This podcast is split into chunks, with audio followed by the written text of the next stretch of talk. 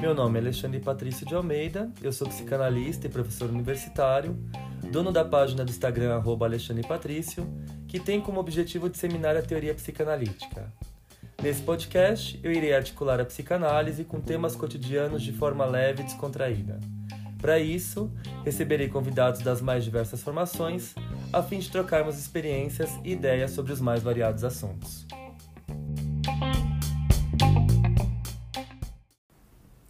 Fala pessoal, tudo bem?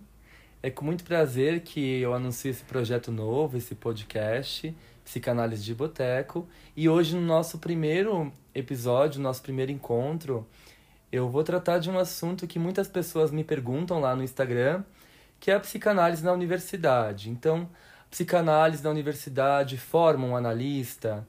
As matérias que eu tenho na universidade são suficientes para eu me falar, para eu, eu me intitular psicanalista, né? Essas questões sempre aparecem lá no Instagram.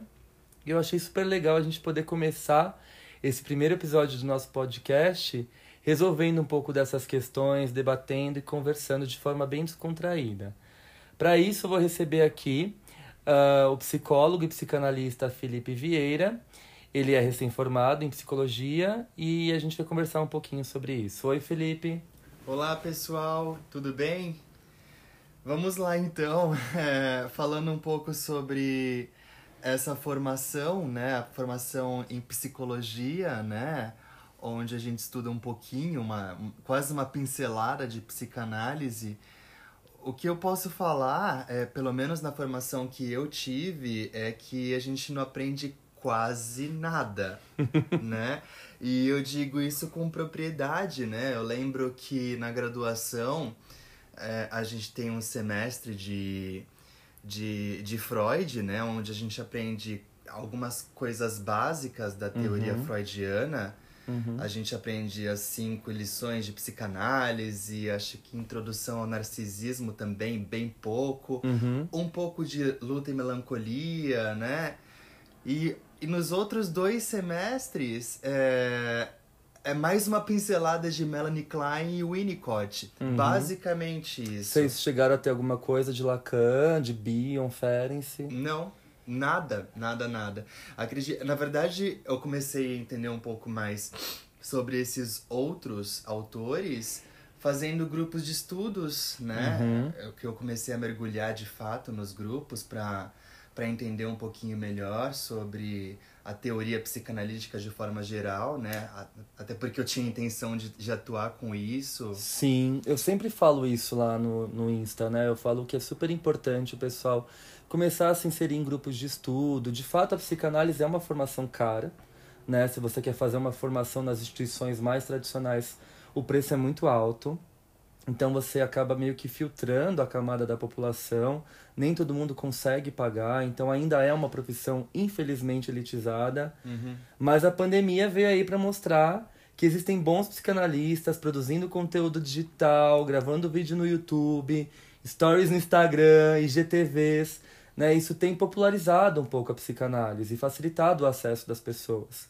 E hoje a gente tem acesso a vários grupos de estudos lecionados aí por psicanalistas importantes com preço bem mais em conta, estudando obras incríveis, né? Tem grupos de Freud, de Winnicott, de Klein, de Lacan, de Bion. Então acho que essa possibilidade, sacada que você teve de se inserir nos grupos foi fundamental para sua formação, né? Quanto aos estágios, assim, como que, que se deu o processo? Você teve estágio de orientação psicanalítica só ou teve de outras abordagens também? Como que funciona? Então, na graduação, é, eu lembro que. Eu, eu, falo que eu lembro, mas eu Super acabei de finalizar né? a graduação. né? É, é. Nós precisamos escolher no, no último ano é, três estágios, né? Uhum. Para atuar, e, e eu, eu peguei o estágio de psicoterapia em, é, na abordagem psicanalítica. Uhum. Eu tive um pouco de plantão psicológico também, que a gente utiliza a fenomenologia existencial e eu também aprendi um pouco de psicologia hospitalar. Uhum. Nessa, nesse estágio de é, psicoterapia em psicanálise, eu tive uma, uma, excelente experiência. A gente atende basicamente um, um paciente uhum. é, o ano inteiro, né? E, e você tem supervisão toda semana também, onde você tem que relatar o caso, né? Para que a sua supervisora vá te direcionando, né? Com relação ao, que você tem que ler, para você entender um pouco melhor. Como que você deve é, entender o caso que se apresenta ali frente a você, né? Uhum. E, e até mesmo como que você pode interpretar as coisas que aquele paciente está te trazendo, né? Entender uhum. o contexto dele, entender eles de forma geral. E essa supervisão é feita em grupo? Vocês também ouvem os casos dos outros alunos? Sim, sim, sim. Na verdade, todo mundo fala, né? Uhum. É, acho que é aberto um espaço na, é, na realidade onde todo mundo pode é, se auxiliar, né, ou até mesmo lançar é, possibilidades de intervenção, é, é, claro que isso tudo com a supervisão da, da professora, né, uhum. onde ela vai dizer se realmente essas interpretações, é, se elas valem para o caso, se elas estão corretas ou não. Eu acho que é um, é um processo bastante enriquecedor. E eu acho que, assim, sobretudo, não só a interpretação, né, Fi? Eu acho que é, o que é interessante o pessoal saber é que a psicanálise não é só a interpretação, é uma forma de escuta. Então, acho que na, na supervisão, o professor orienta a escuta, o manejo do caso, né? Se o paciente, às vezes, precisa de uma sessão extra, de um tempo estendido. Uma coisa muito winnicottiana também, sim, né? Sim, sim. Inclusive, sobre isso, uhum. antes mesmo da gente iniciar né, é, os atendimentos em si, é, um trabalho que a professora pediu para que nós é, fizéssemos, né, foi buscar textos que falassem sobre a interpretação de forma geral, né? Ah, incrível. E eu lembro que eu, eu estudei, eu busquei um texto do Freud, né, uhum. a psica, é, sobre a psicanálise selvagem, uhum. onde ele faz, na verdade, é quase uma advertência, né, é, quanto as interpretações selvagens das pessoas que iniciam a, a atuação psicanalítica, né? Uhum. Onde o psicanalista, né, ou psicólogo de forma geral, é, começa, bom, estou aqui atu atuando com psicanálise, preciso interpretar para para ser visto como um bom profissional, uhum. né? E, e, e, de fato, é, a, a atuação psicanalítica ela não é só a interpretação isso, na verdade, poderia ser bem errado. Eu acho que você pode explicar até um pouco melhor so sobre isso, né? Sim, sim. Eu acho que uma das grandes colaborações de, de autores pós-freudianos, nem mesmo Freud tinha essa sede toda por interpretação, né? A gente até brinca. Às vezes um charuto é só um charuto. Então não é o paciente chega lá falando das questões dele, o analista já vira na primeira sessão e fala: Nossa, é evidente que esse seu Édipo não é resolvido, você tem aí um desejo recalcado pela sua mãe, vontade de matar o seu pai, né? Não, não, você não vai falar isso na primeira sessão. Selvagem é pouco. É, né? então, é, chega a ser voraz, né? É, você não vai falar isso na primeira sessão. A primeira sessão é um, é um trabalho de escuta, de você entrar em contato com o seu paciente, de conhecer um pouco mais ele. E aí vem a colaboração dos, dos pós-freudianos, né? A Melanie Klein era uma analista que interpretava bastante, mas eu sempre falo, né? O que acabou meio que sujando a reputação dela foram os kleinianos. E, inclusive, sobre isso, eu lembro de é, uma das supervisões, a minha professora dizia, né?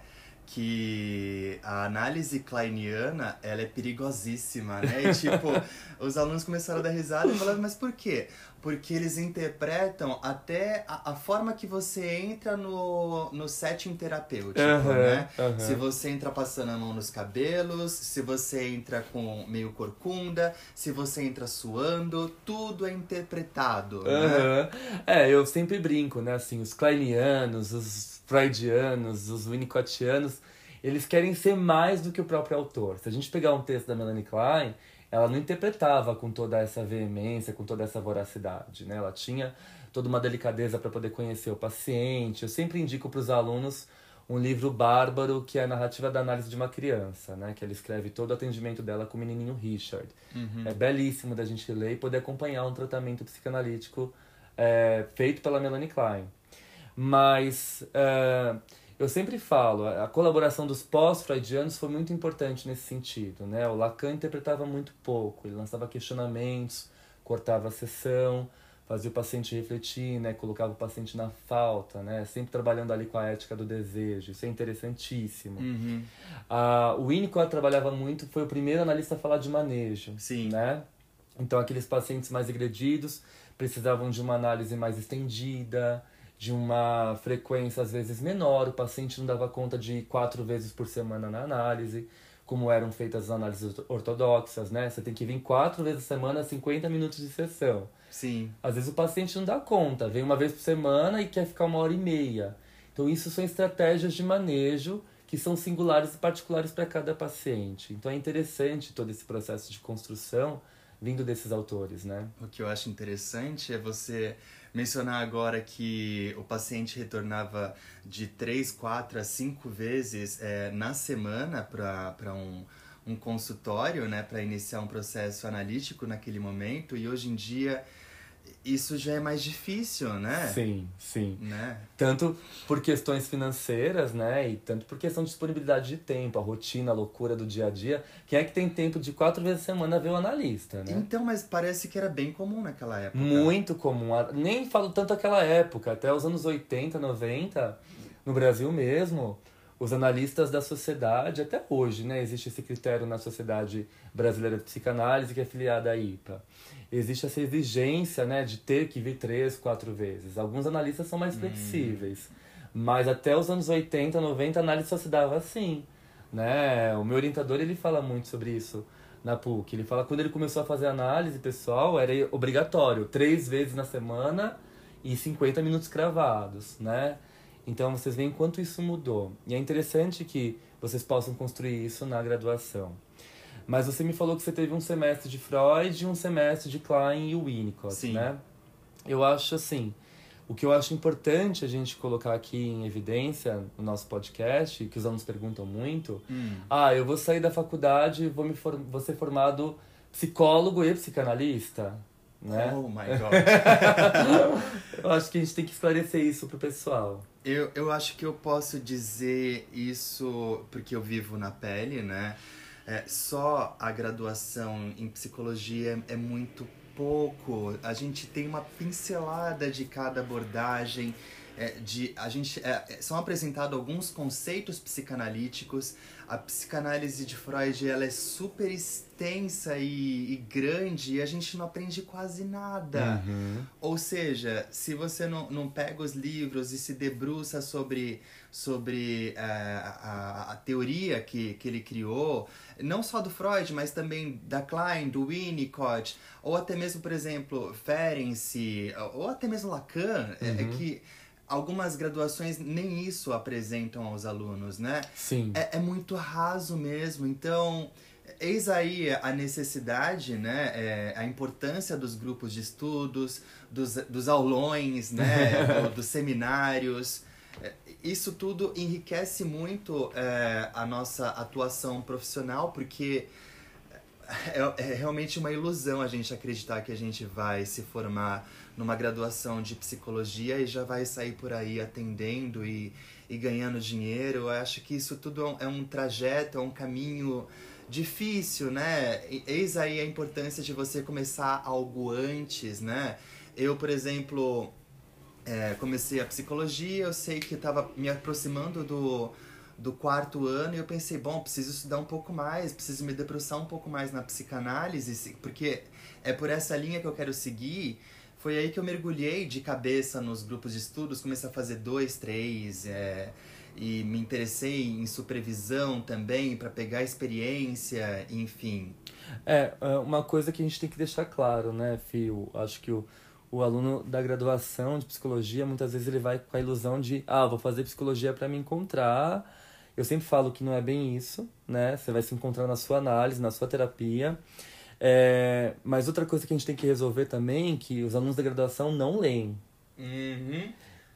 E isso é meio preocupante, né? Porque assim, não tem como pensar na hipótese de ser um psicólogo, um psicanalista que não gosta de ler. Você falou é, sobre esses alunos que entram na faculdade de psicologia na intenção de se encontrar. E, e eu tive um, uma lembrança, assim. Eu lembro que no primeiro semestre mesmo, segundo até, é, algumas professoras iniciavam as suas aulas, começavam a relatar alguns casos clínicos, né, para ilustrar, né, a, a, a teoria, né, a, da, a aula em si. Uhum. E alguns alunos começavam a, a fazer questionamentos, né? Ah, será que isso então está relacionado com essa vivência, com esse trauma e tudo mais? E, e eu lembro que algumas professoras não conseguiam se desvincular disso, né? Tipo, Uhum. vou ter que atender a, a demanda desse aluno, vou ter que responder essa questão. E de repente a aula se tornava aquele espaço é, terapêutico mesmo, né? Entendi. Casos de família. Exato! E você ficava assim, gente, é sério mesmo que a gente tá vendo tudo isso? Tudo bem. Eu acho que algumas pessoas não têm possibilidades, né, de, de realmente passar num, Sim. num processo terapêutico. Sim. Algumas não têm coragem, Sim. né? O processo de autoconhecimento é, às vezes é um pouco assustador, né? Mas. Mas é, realmente é engraçado, né? Eu acho que também é uma porta, né? É uma É. porta para você entrar no processo analítico. Sim, eu acho que não dá pra pensar num psicólogo clínico, né, num, num psicanalista que não tenha ele próprio passado pela análise, né? Eu falo que do tripé é o mais importante. Quando me perguntam lá no Insta, na caixinha de perguntas, ah, o que, que eu faço pra ser psicanalista? Eu, eu sempre falo, análise pessoal. Começa com a sua análise pessoal. Porque na análise, você vai começar a pensar em coisas, você vai ter inquietações e você vai querer procurar algumas respostas lendo, né? Buscando a psicanálise por fora do, do seu processo de análise. Você vai querer complementar isso estudando. Então, por onde começar a formação? Pela análise pessoal, né? Você ler um texto, você assistir um vídeo no YouTube, isso não vai te formar psicanalista Sim. você tem que sentir a análise na própria, na própria pele, né? E hoje, assim, foi importantíssimo você ter tocado nessa questão. Alguns alunos não têm condições. E aí, Uhum. quando você fala condições, eu penso em duas situações, né? E você citou essas duas, essas duas situações. Aquela pessoa que não quer, Sim. que não tem coragem, Exato. e aquela pessoa que não consegue pagar, que não tem condições, Uhum. né? E hoje a gente tem uma série de instituições Ah, que oferecem uma análise mais barata, uma terapia mais acessível, atendimentos Sim. sociais. Atendimentos sociais, tem Né? aquela psicanálise da. Ali na Roosevelt, né? Na Praça Sim, Roosevelt, sim, sim. psicanálise de rua, né? Isso, sim. Ah, agora na pandemia mesmo, né? Vários, vários psicanalistas começaram a oferecer seu trabalho de forma remota, tendo aí um, uma parcela de atendimentos sociais. Sim, né? Eu, sim. eu sempre desenvolvi esse trabalho também com a comunidade, tendo um- uma, uma porcentagem dos meus atendimentos mais sociais também. Isso sempre enriqueceu a minha clínica.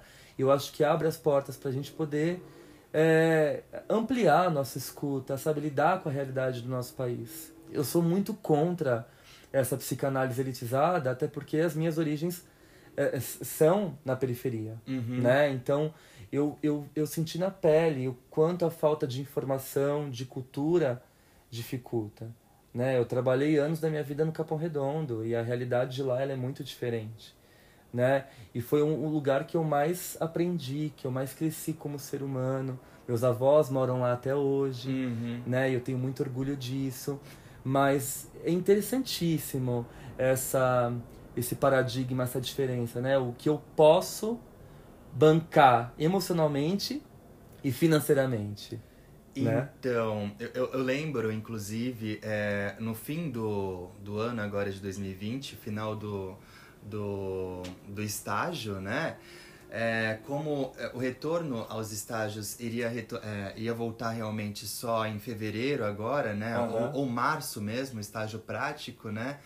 Algumas professoras chegaram a questionar se o, se o analisando, né, se o paciente ele podia esperar caso ele fosse retornar, né, pro para análise, né, Aham. da, da própria instituição, ou se nós tínhamos que enviá-lo para alguma instituição fora da universidade, né? Então entrei em contato com alguns algumas instituições, né, que ofereciam análise por preços simbólicos ou até Uhum. mesmo de forma gratuita e, e Uhum. tem, e tem muitas muitas mesmo Sim, Aí eu falava é- assim ah isso é, isso é combinado com o próprio analista Sim. geralmente é um preço simbólico pode ser de 20, 30, 35 reais 40 Sim. reais né então Sim. eu acho que existem meios hoje mais do que nunca, existem meios de se iniciar um processo analítico. Sim, sim. Eu acho que ainda muita coisa tem que ser feita nesse sentido, Uhum. né? Pra gente democratizar mais o acesso, é, é, incluir pessoas de todas, né? De, de todos os campos, de todas as origens, de todas as etnias, né? Isso precisa ser ampliado. Não dá pra deixar a psicanálise ali naquela redoma de vidro Sim. né? Uhum. E, e eu acho que o mais importante de tudo isso é a gente poder transmitir e compartilhar uma psicanálise de qualidade.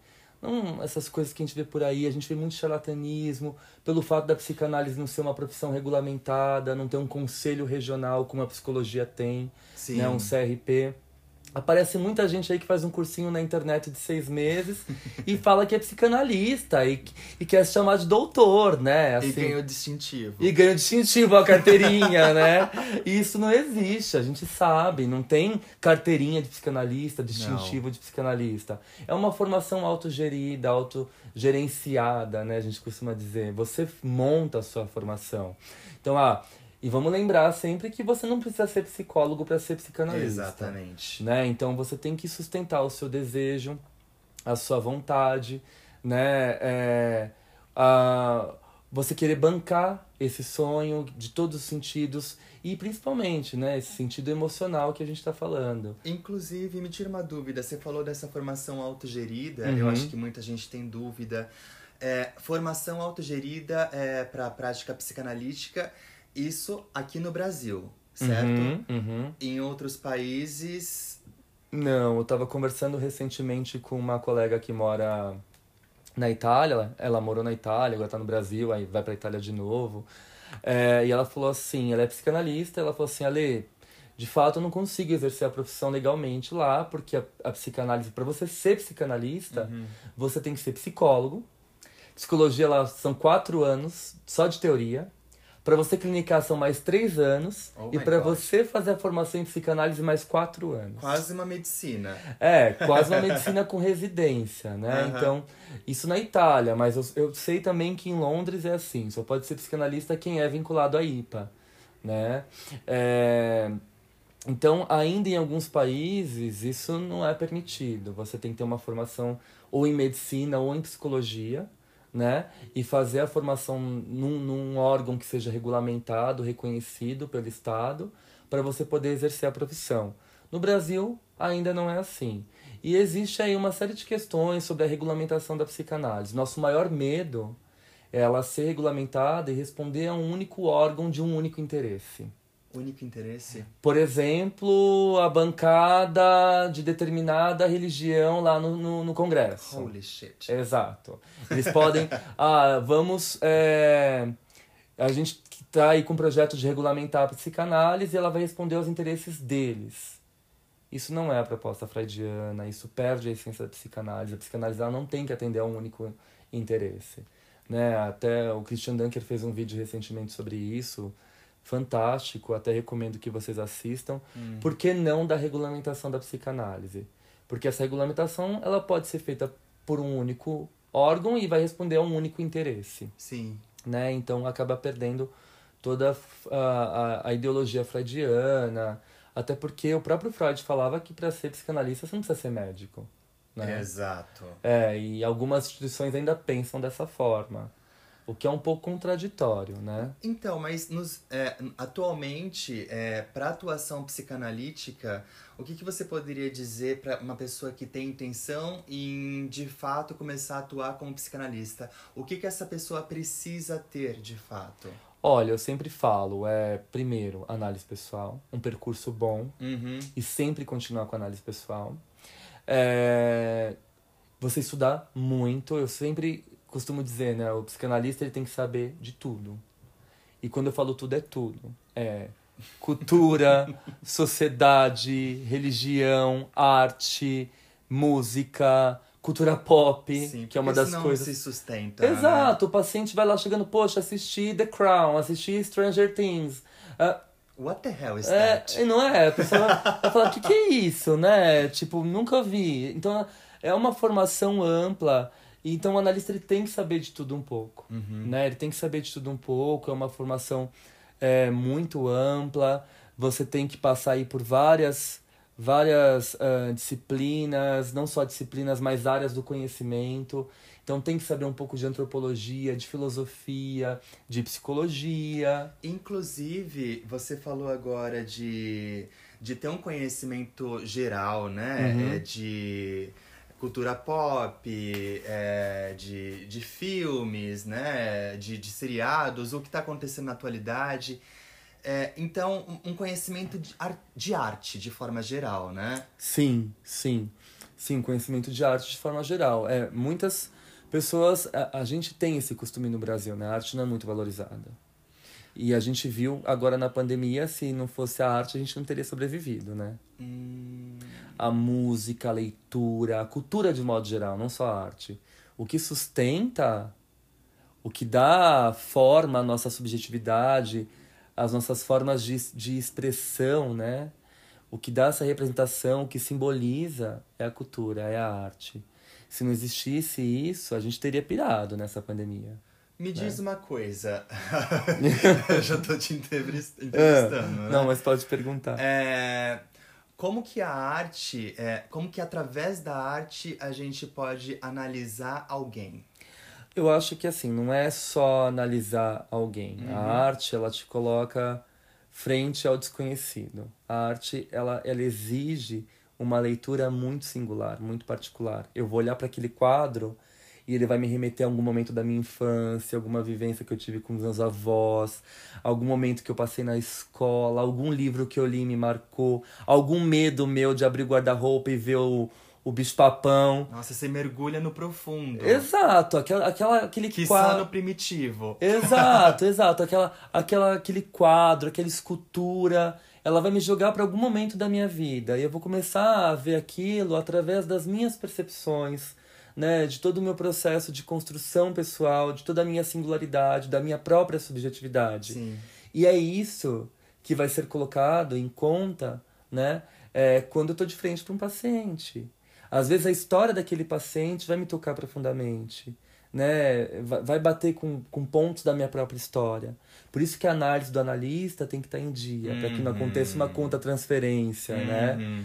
Para que a gente não, não caia em identificações projetivas, que a gente vai falar muito disso depois em outros episódios Sim. também. Sim, iremos. Mas uh, é justamente isso, né? A arte como um todo, ela coloca é, o ser humano frente ao desconhecido, né?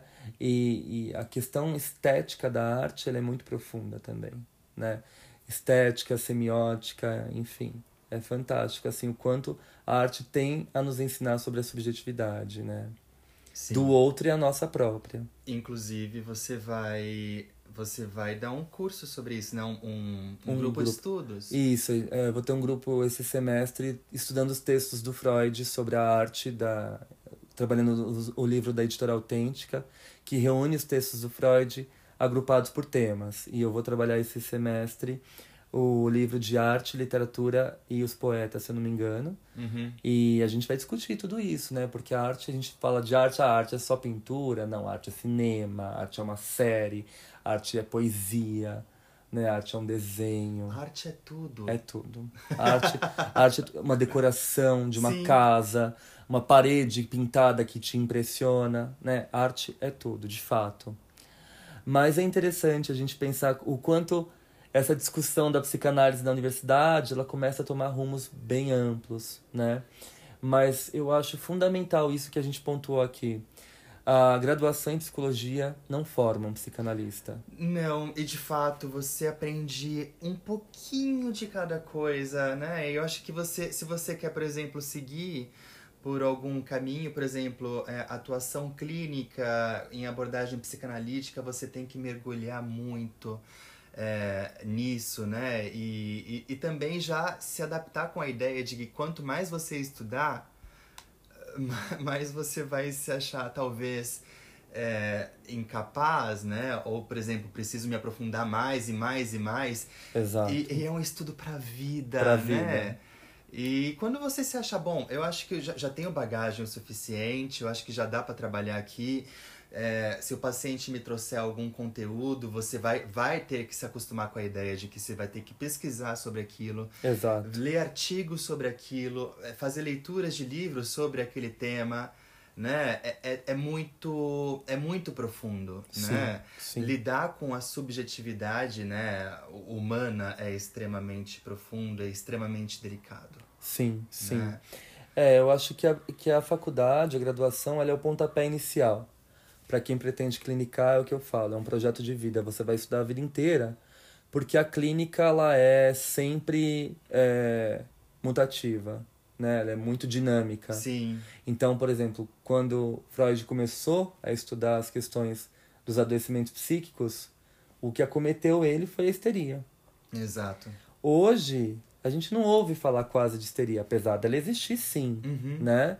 É, mas a gente ouve falar muito de depressão, de patologia, Somatização. somatizações, é, patologia borderline, Sim. né? Então, a clínica, ela muda Uhum. de acordo com a cultura, de acordo com a vivência. Agora, é, nesse momento de pandemia, de quarentena, de isolamento social, é claro que a gente vai ter outras formas de subjetivação, de adoecimento, Sim. né? E a gente precisa se atualizar quanto a isso. Sim, mas é muito, é muito gostoso, né? Você começa a ler um livro ou algum artigo e quando você começa a ler e entender aquilo que está sendo explicado ali, é muito gratificante, né? Eu acho que na mesma proporção de que você pensa, meu, eu preciso estudar mais, quando você começa a entender aquilo que você não entendia antes, você fica muito feliz. Isso é ótimo, perfeito. O que você falou me faz lembrar muito, já que a gente está falando da graduação. Eu sou professor da graduação e da pós-graduação, e os meus alunos falam isso. Professor, eu li um texto do Freud no primeiro ano de faculdade. Agora que o senhor está lecionando é, psicanálise, eu fui ler de novo o texto e eu entendi muito mais. Uhum. Né? Então é um processo de amadurecimento, né? Parafraseando o Winnicott, é um processo de desenvolvimento maturacional. Sim, sim. Né? Você vai amadurecendo e compreendendo textos mais difíceis. Você lê Mel- Melanie Klein a princípio e você fala, meu, da onde que ela tira essa ideia Que loucura que é o bebê essa, quer né? destruir, aniquilar o seio materno, Que né? seio bom, seio mal. que loucura é Exato, essa, né? exato. E depois você começa a construir, né? Isso é muito fantástico. Eu acho que há um processo de amadurecimento, sim.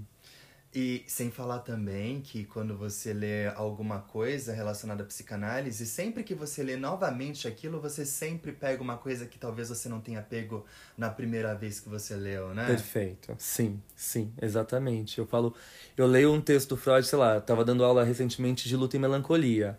Fui ler Lu- Luta e Melancolia de novo, descobri mil coisas Uhum. diferentes, né, novas. Então, Sim. eu sempre falo que acho que até a chamada descrição do podcast é essa, né? O Freud ele não explica, ele implica. Exatamente. Mas é isso, então. Eu acho que a gente respondeu algumas dúvidas que sempre aparecem na minha caixinha de perguntas. Uma pincelada. Uma pincelada. Até porque é o nosso primeiro episódio e a proposta é falar de temas que aparecem com, com frequência, que o pessoal pergunta, tem dúvida. O que é formação em psicanálise? Psicanálise é a mesma coisa que psiquiatria.